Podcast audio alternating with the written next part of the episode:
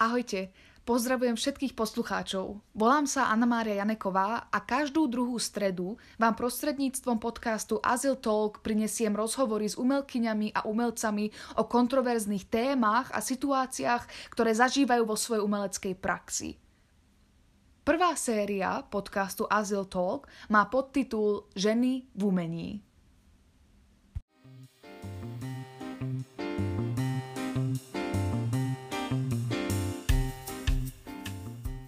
Tak zdravím všetkých poslucháčov nového podcastu Ženy v umení a vítam tu so mnou aj moju prvú hostku eh, Evičku Evi Bánči.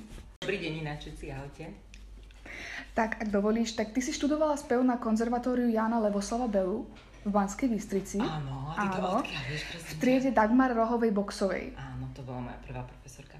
V roku 2000 si sa stala absolútnou výťazkou na súťaži študentov slovenských konzervatórií. Áno, to je pravda. A v tom istom roku si bola prijatá na Hudobnú akadémiu Ferenca Lista v Budapešti a aj na Vysokú školu muzických umení v Bratislave.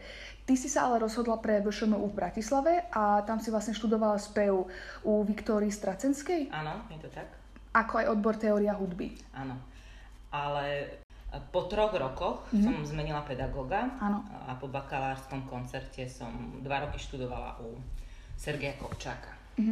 No a pedagogicky pôsobíš na konzervatóriu v Bratislave. Tretí rok si dokonca pani profesorkou na VŠMU. Ja som ako, ako študentka e, tesne po konzervatóriu alebo počas konzervatória vlastne mala tú možnosť, že som účinkovala aj v niektorých e, predstaveniach e, štátnej opery Banská Bystrica. Mhm. Potom s niektorými predstaveniami sme tu vlastne aj hostovali v Národnom, takže som stála aj v Národnom divadle Mhm. na javisku. Uh, myslím si, že uh, v Mozartovej čarovnej flaute ako tretí chlapec, tak to bolo veľmi milené, to pán režisér Smolík režiroval. A ešte som mala to šťastie, to bolo presne po tom uh, víťazstve uh, súťaže uh, konzervatórii, tak som bola uh, na Istný Oper Festival, mm-hmm. tri roky za sebou som tam spievala v niektorých uh, operných predstaveniach. A vlastne ešte počas školy, hlavne na konzervatóriu, som veľmi veľa precestovala. Vo Francúzsku, v Toulouse, potom eh, v Berlíne, v Taliansku a na takých, eh, neboli to nejaké veľké koncerty, ale také, také v podstate ako keby študentské festivály, ale väčšinou to boli vždy solo, tak som si to užívala.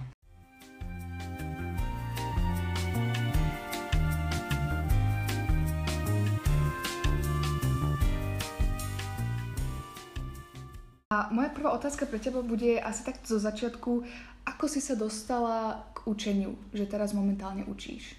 Vlastne to bolo tak, že keď som už bola tretiačka na VŠMU a v, ako všetci vieme, na takýchto umeleckých školách je to tak, že prvé tri roky sú veľmi intenzívne a tie e, ďalšie dva roky sú už skôr o praxi. Áno.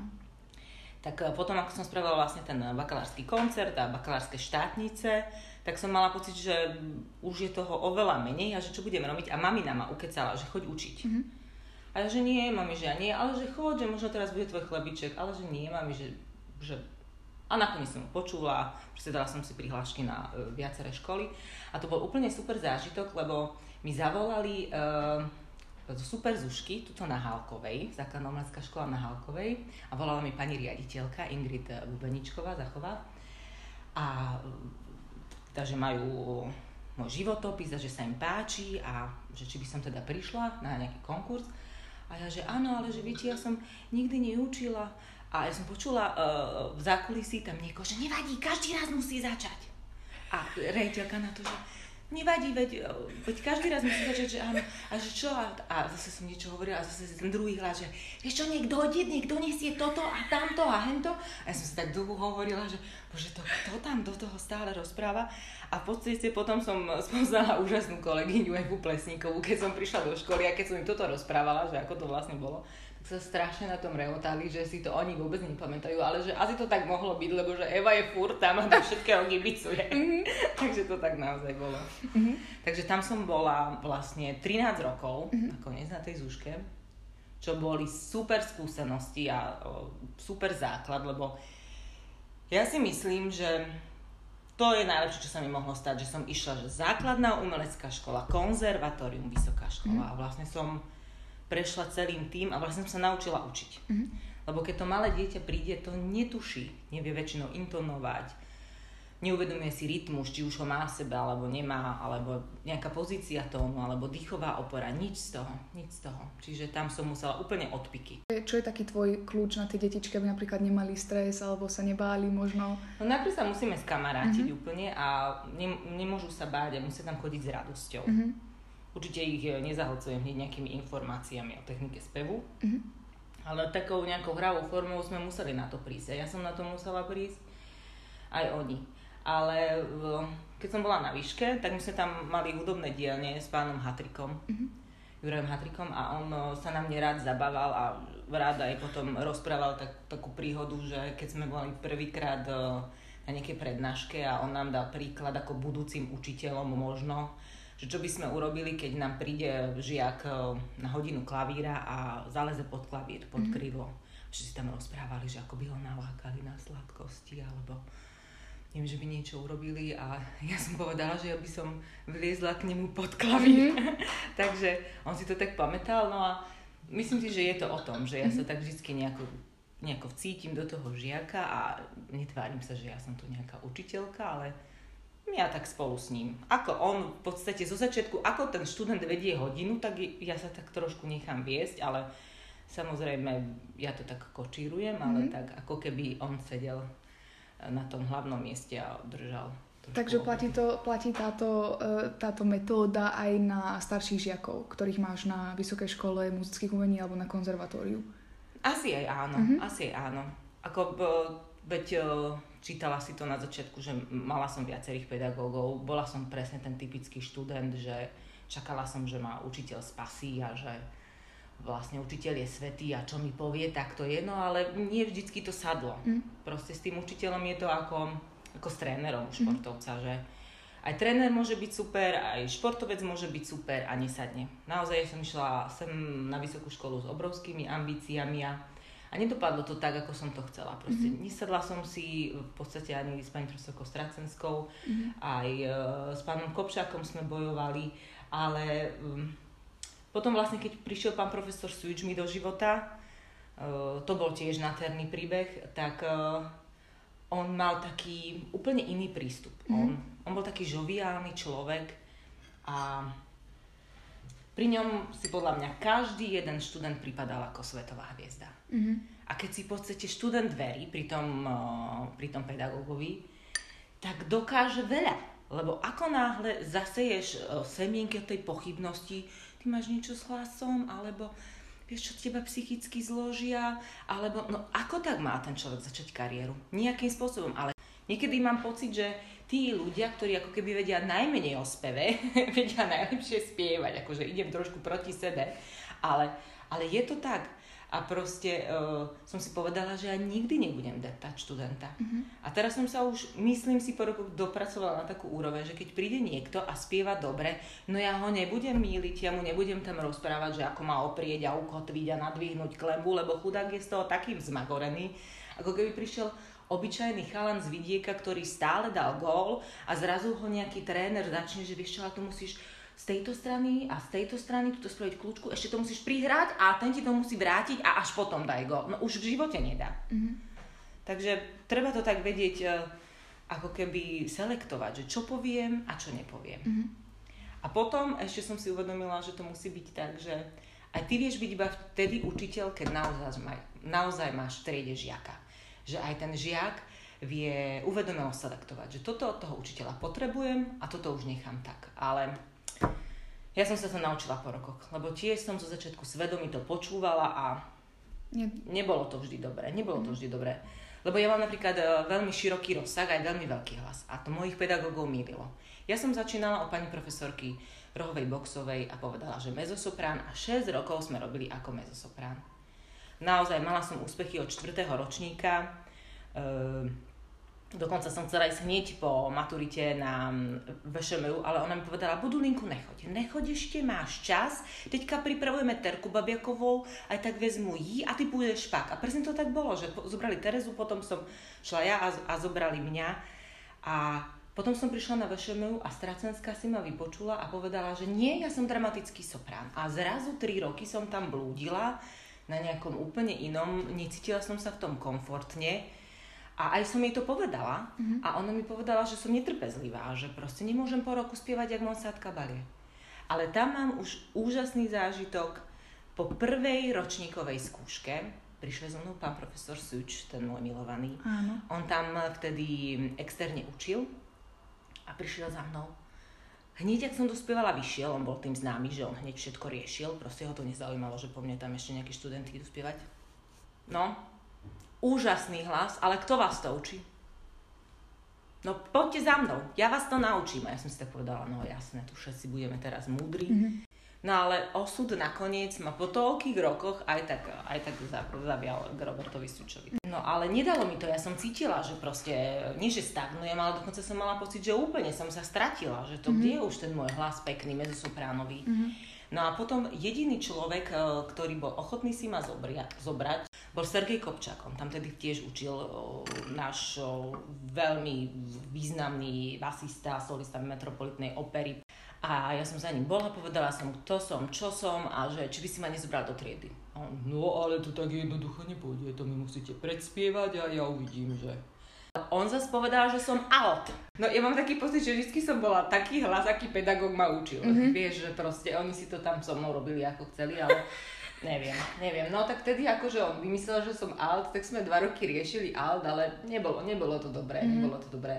Tak nakoniec som o, si ešte urobila aj hudobnú teóriu pre istotu, aby som vedela, že čo a ako. Mm-hmm.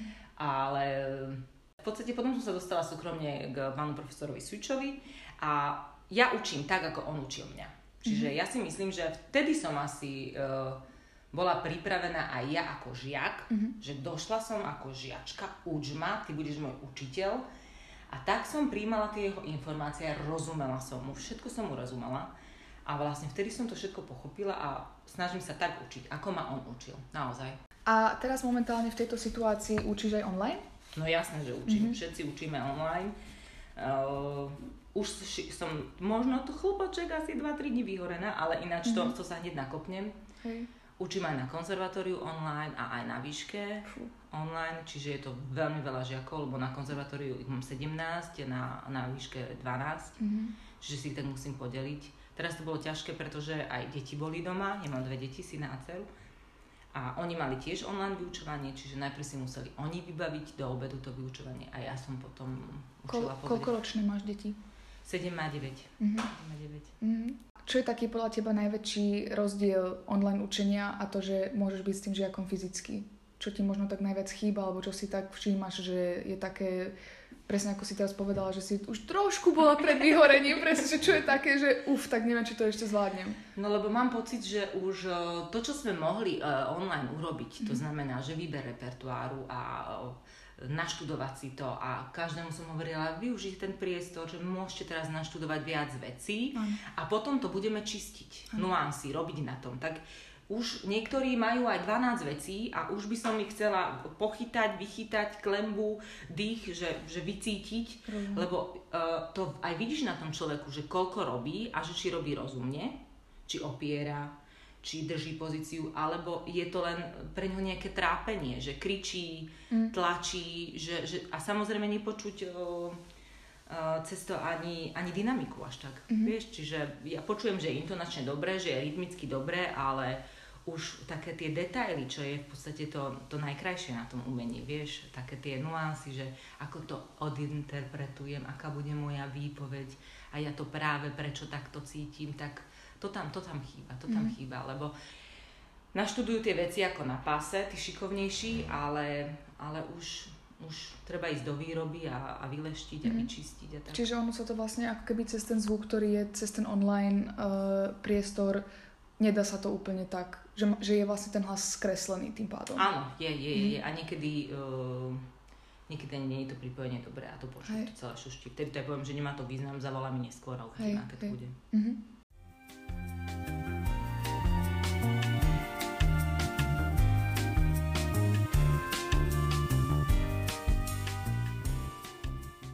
Čo robíš v tejto dobe momentálne preto, aby si ostala kreatívna? No ja takisto počúvam veľa nahrávok, uh-huh. študenti mi veľa poču- aj posielajú, takže mm, Tým, že som stále medzi mladými ľuďmi, to je super. Niekedy si hovorím, že nebudem mať čas ani zostarnúť a keď vidím niektoré moje kolegyne v škole, tak si hovorím, že fú, to je super, lebo tá ešte stále vyzerá úžasne a potom mi povie, že má 65 a ja neverím. Tak e, tým, že som stále medzi mladými ľuďmi, tak e, spoznávam aj nový repertoár. Mhm. Niekedy mi pustia alebo pošlú také veci a že som tak si poviem, že kde som doteraz bola, žila. Ale super, ja inšpirujem ich a oni mňa. Mm-hmm. Tak, tak, tak to má byť podľa mňa. Mm-hmm ja berem ich energiu a dávam mm, zas im tú moju. Proste celé to o tom, že keď, keď sme spolu, tak, tak to je taká zábava, ja to tak berem. Mm-hmm.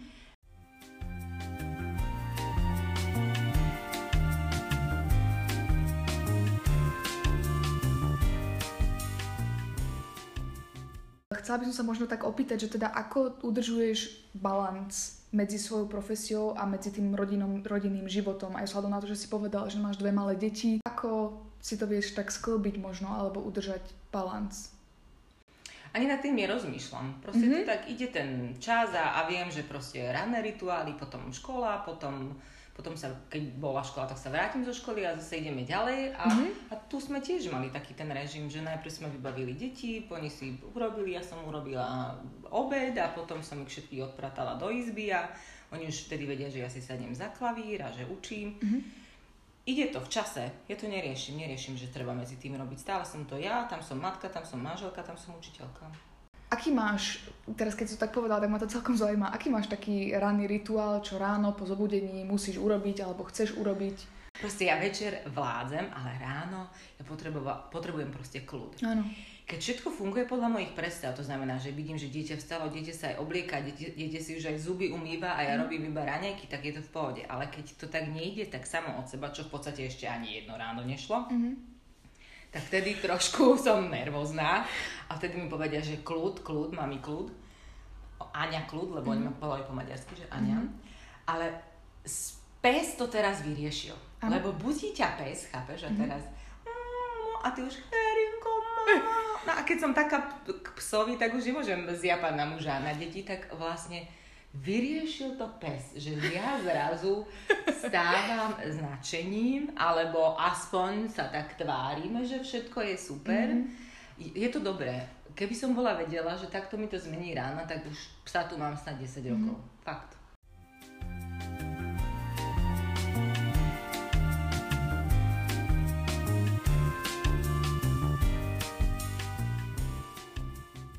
Čo je počas pandémie teraz momentálne asi taká najväčšia prekážka pre teba? No, že sme tu zavretí. Mm. Že nemôžem chodiť do tej roboty sa kvázi mm. vyventilovať. Mm-mm. To. A, a to, že vlastne ja som sa aj pokúšala, že aj tu, že sa trošku tak vrátim sebe a začnem spievať, lebo Áno. a aspoň tak sa držať v kondičke, mm-hmm. aj keď ja to už tak vnímam, že 98% času učím, takže som 98% na učiteľka a možno 2% a teraz venujem svojmu spevu, tak som už len 2% speváčka, ale mm-hmm. tak to nevadí, každý je dobrý v tom, čo robí.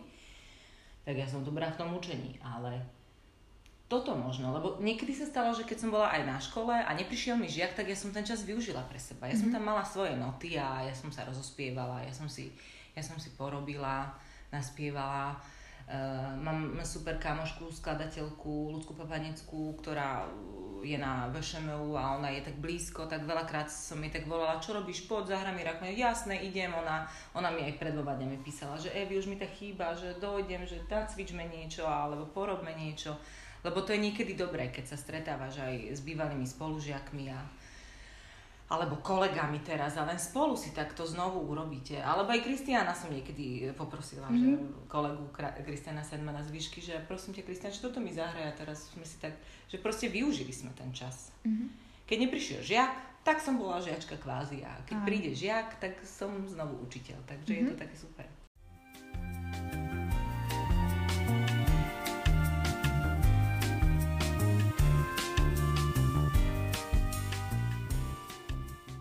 Máš nejakú najväčšiu ženskú inšpiráciu?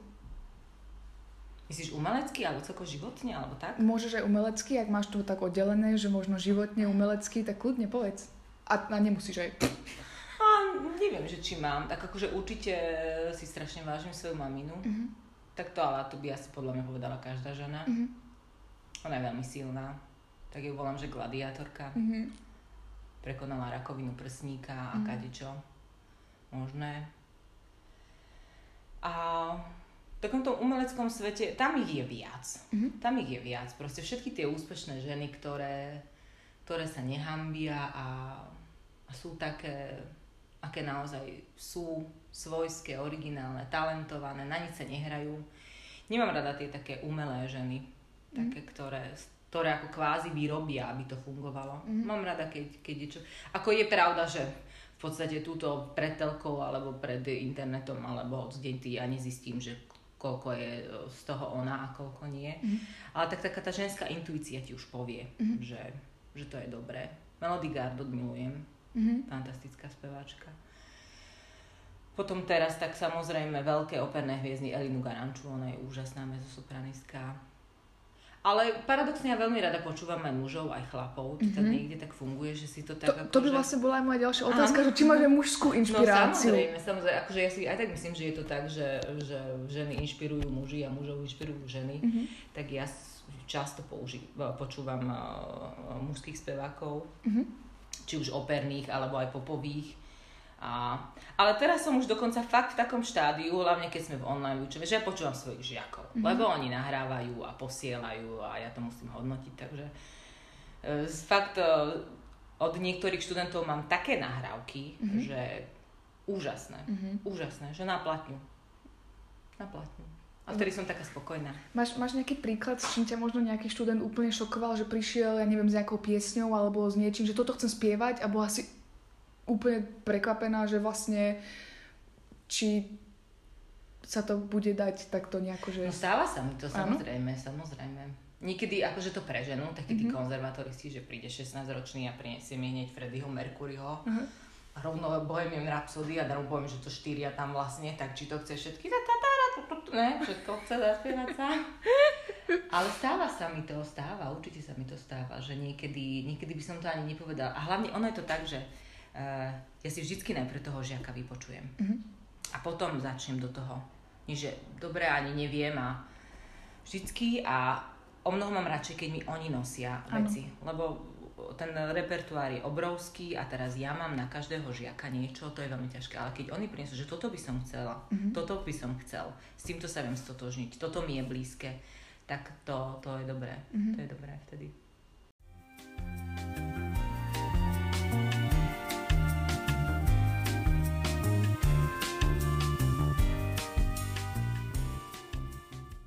Čo je podľa teba také typické pre ženy v umení a čo pre mužov?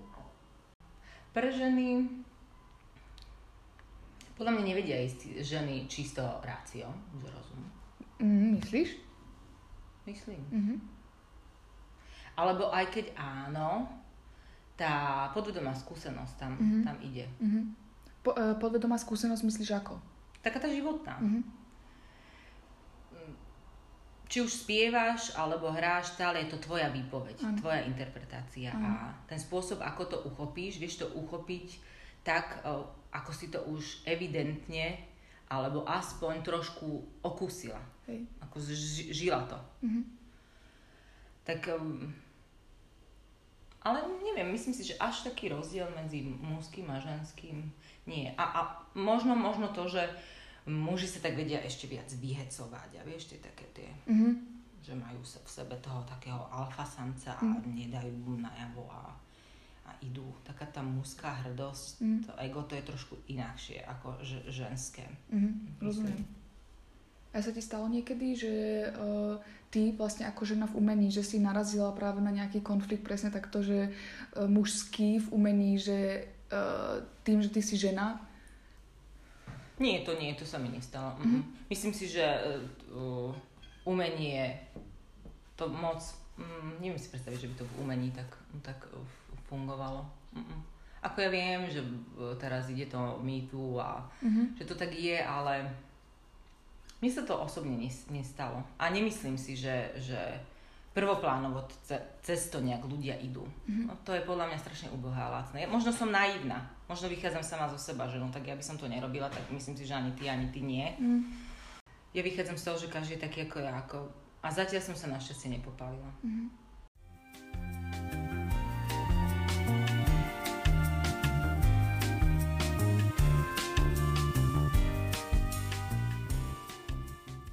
Čo by si odkázala svojim študentom a nastupujúcej generácii vysokoškolákov?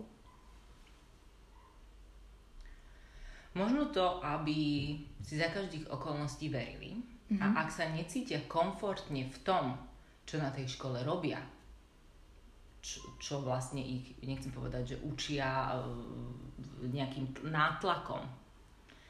Keď niekde tam len nejaký malý chrobáčik im hovorí, že nie, že toto mi robí zle, mm-hmm. tak nech sa neboja to vysloviť a, a skúsiť a hľadať tú inú, inú možnosť. Mm-hmm tým, že ja som tiež uh, poskúšala všelijakých pedagógov, veľmi veľa ma to naučilo. A aj teraz, keď sa mi stane, že by mi povedal žiak, ešte sa mi to našťastie nestalo, ale keby mi to nejaký žiak aj povedal, že, že on by chcel radšej, tak choď, zaklop, opýtaj sa, sadni si, počúvaj.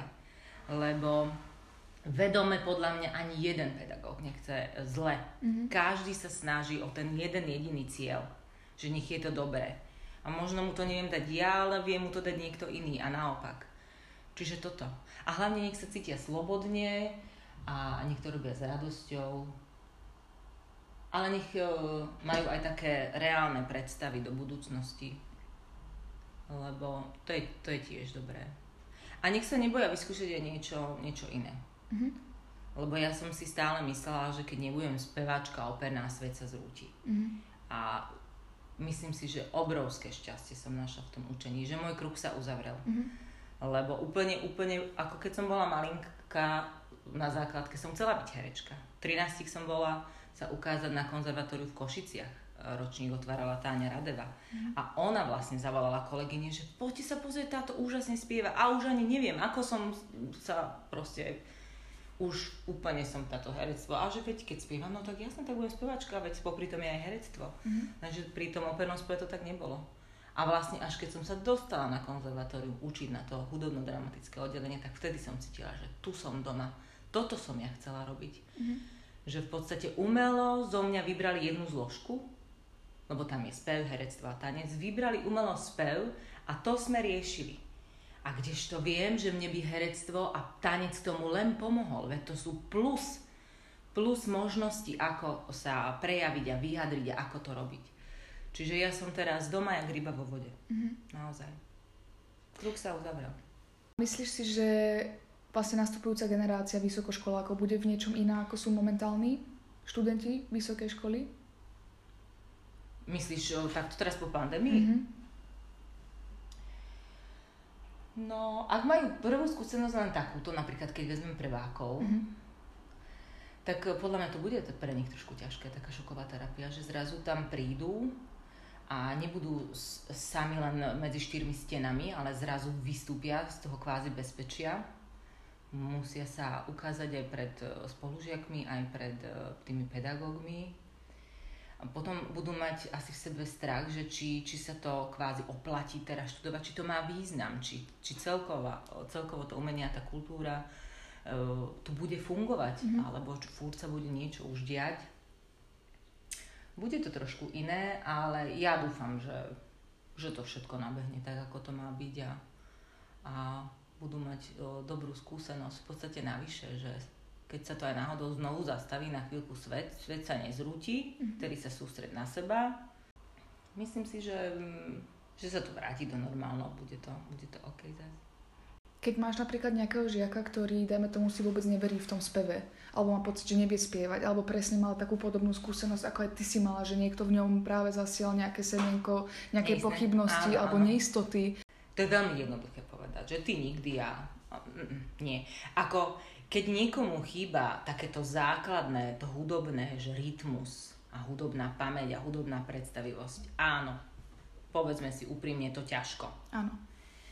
Ale inak si to neviem predstaviť, že, že, že sa aspoň trošku toho základu to, ja som mala prvku, ktorá hovorievala, že aj krava má hlas, ale škovránok krajšie spieva.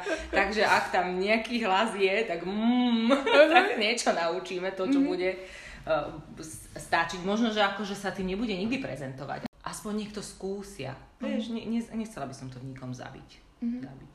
Samozrejme, tí, ktorí na to majú, reálne na to majú, lebo je ich dosť, tak tých treba povzbudiť a pomôcť im.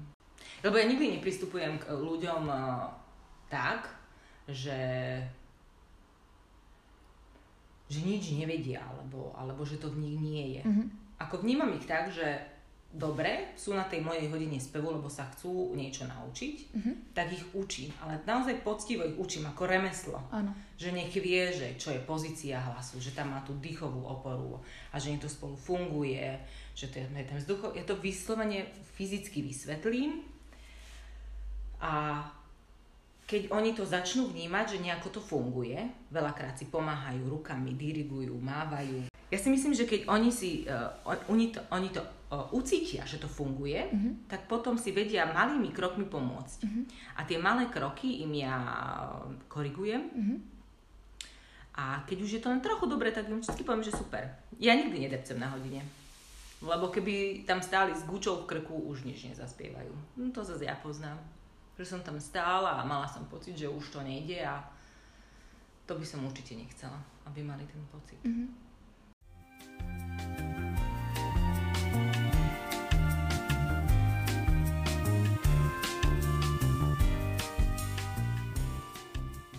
Si človek, ktorý má trému? Áno. Áno? Áno. Ako keď, keď mi tak veľmi dobre šlo, keď mi to išlo tak veľmi dobre, tak to bola len chvíľka, lebo som vedela, že to len uh, pár sekúnd, možno minúta, dve a potom už robíš to, čo vieš. Potom samozrejme, keď som si neverila, tak som sa bála. Ale teraz naposledy som uh, mala diplomový koncert um, na akadémii v umení v Banskej Bystrici a tam som si uvedomila, že to už není tréma, že to je len iba taký pocit zodpovednosti. Ale som vedela, čo mám robiť, tak som si to tak ujasnila ešte pár sekúnd predtým, že áno, nadýchni sa, áno, podrž rebra, áno, opri a začni. Mm-hmm. A potom, potom už nie. A čo môže byť taký najlepší možno uh, nejaká, nejaký, nejaký rituál alebo niečo, čo ten žiak, dajme tomu, ak ide o nejakého žiaka, ktorý má veľkú trému a teraz dajme tomu, že má nejaký možno koncert, tvoji študenti na konzervatóriu a má jednoducho trému, tak čo je také najlepšie? Aby upokojiť sa, sa. Uh-huh. upokojiť sám seba musíš mať pocit, že si sama vo svojej bubline, to nám teraz ide, všetci sme v bubline, takže sama budeš vo svojej bubline, uvedomiť si, čo, čo máš robiť mm-hmm. a samozrejme byť pripravený, lebo k, o, musíš vedieť, čo tam ideš robiť a potom sa len upokojiť, nenechať sa vyrušovať. Není to dobré, keď sa nechávajú vyrušovať spolužiakmi, kolegami, alebo aj v divadle to podľa mňa, keď je tam taký hurhaj, to, to nemôže fungovať. Každý mm-hmm. musí byť v tej svojej bublinke a potom ísť kožou na trh. Mm-hmm.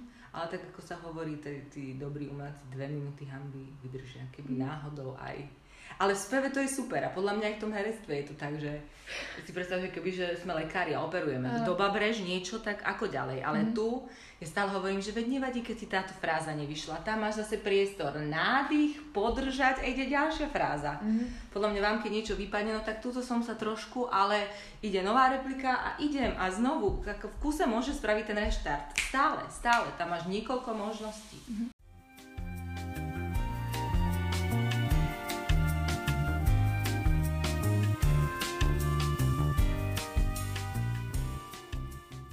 Aké sú tvoje tri najsilnejšie vlastnosti, Evy?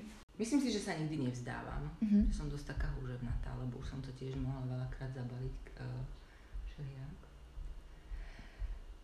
Potom neviem, že či je to najsilnejšie, ale že som realistka, krutá realistka. Uh-huh. Ale zároveň som aj snílek, ako keby. Uh-huh. Čiže to tak, tak sama vykompenzujem seba. Balansuješ. Uh-huh. Áno, áno, áno.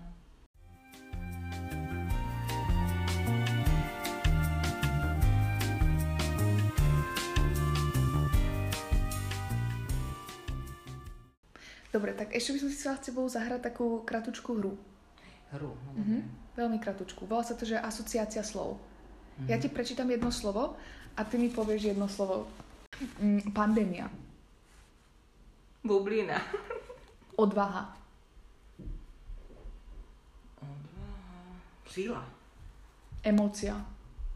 Láska. Možnosť. Všetko. Sloboda.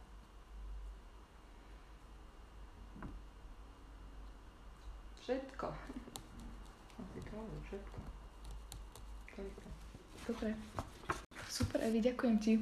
Tak to boli vlastne všetky moje otázky. Máš ešte niečo ty, čo by si chcela na záver povedať našim poslucháčom? nech sa držia, nech to zvládnu ešte teraz. A dúfam, že sa uvidíme na nejakej hodine spevu alebo na nejakom predstavení alebo na nejakom koncerte. A každému prajem všetko dobré, veľa zdravia, veľa radosti, veľa spokojnosti, veľa lásky. A ďakujem, že som tu mohla byť s tebou. Ja veľmi pekne ďakujem, Evi, bolo to veľmi príjemné. A teda uh, berieš momentálne aj nových študentov?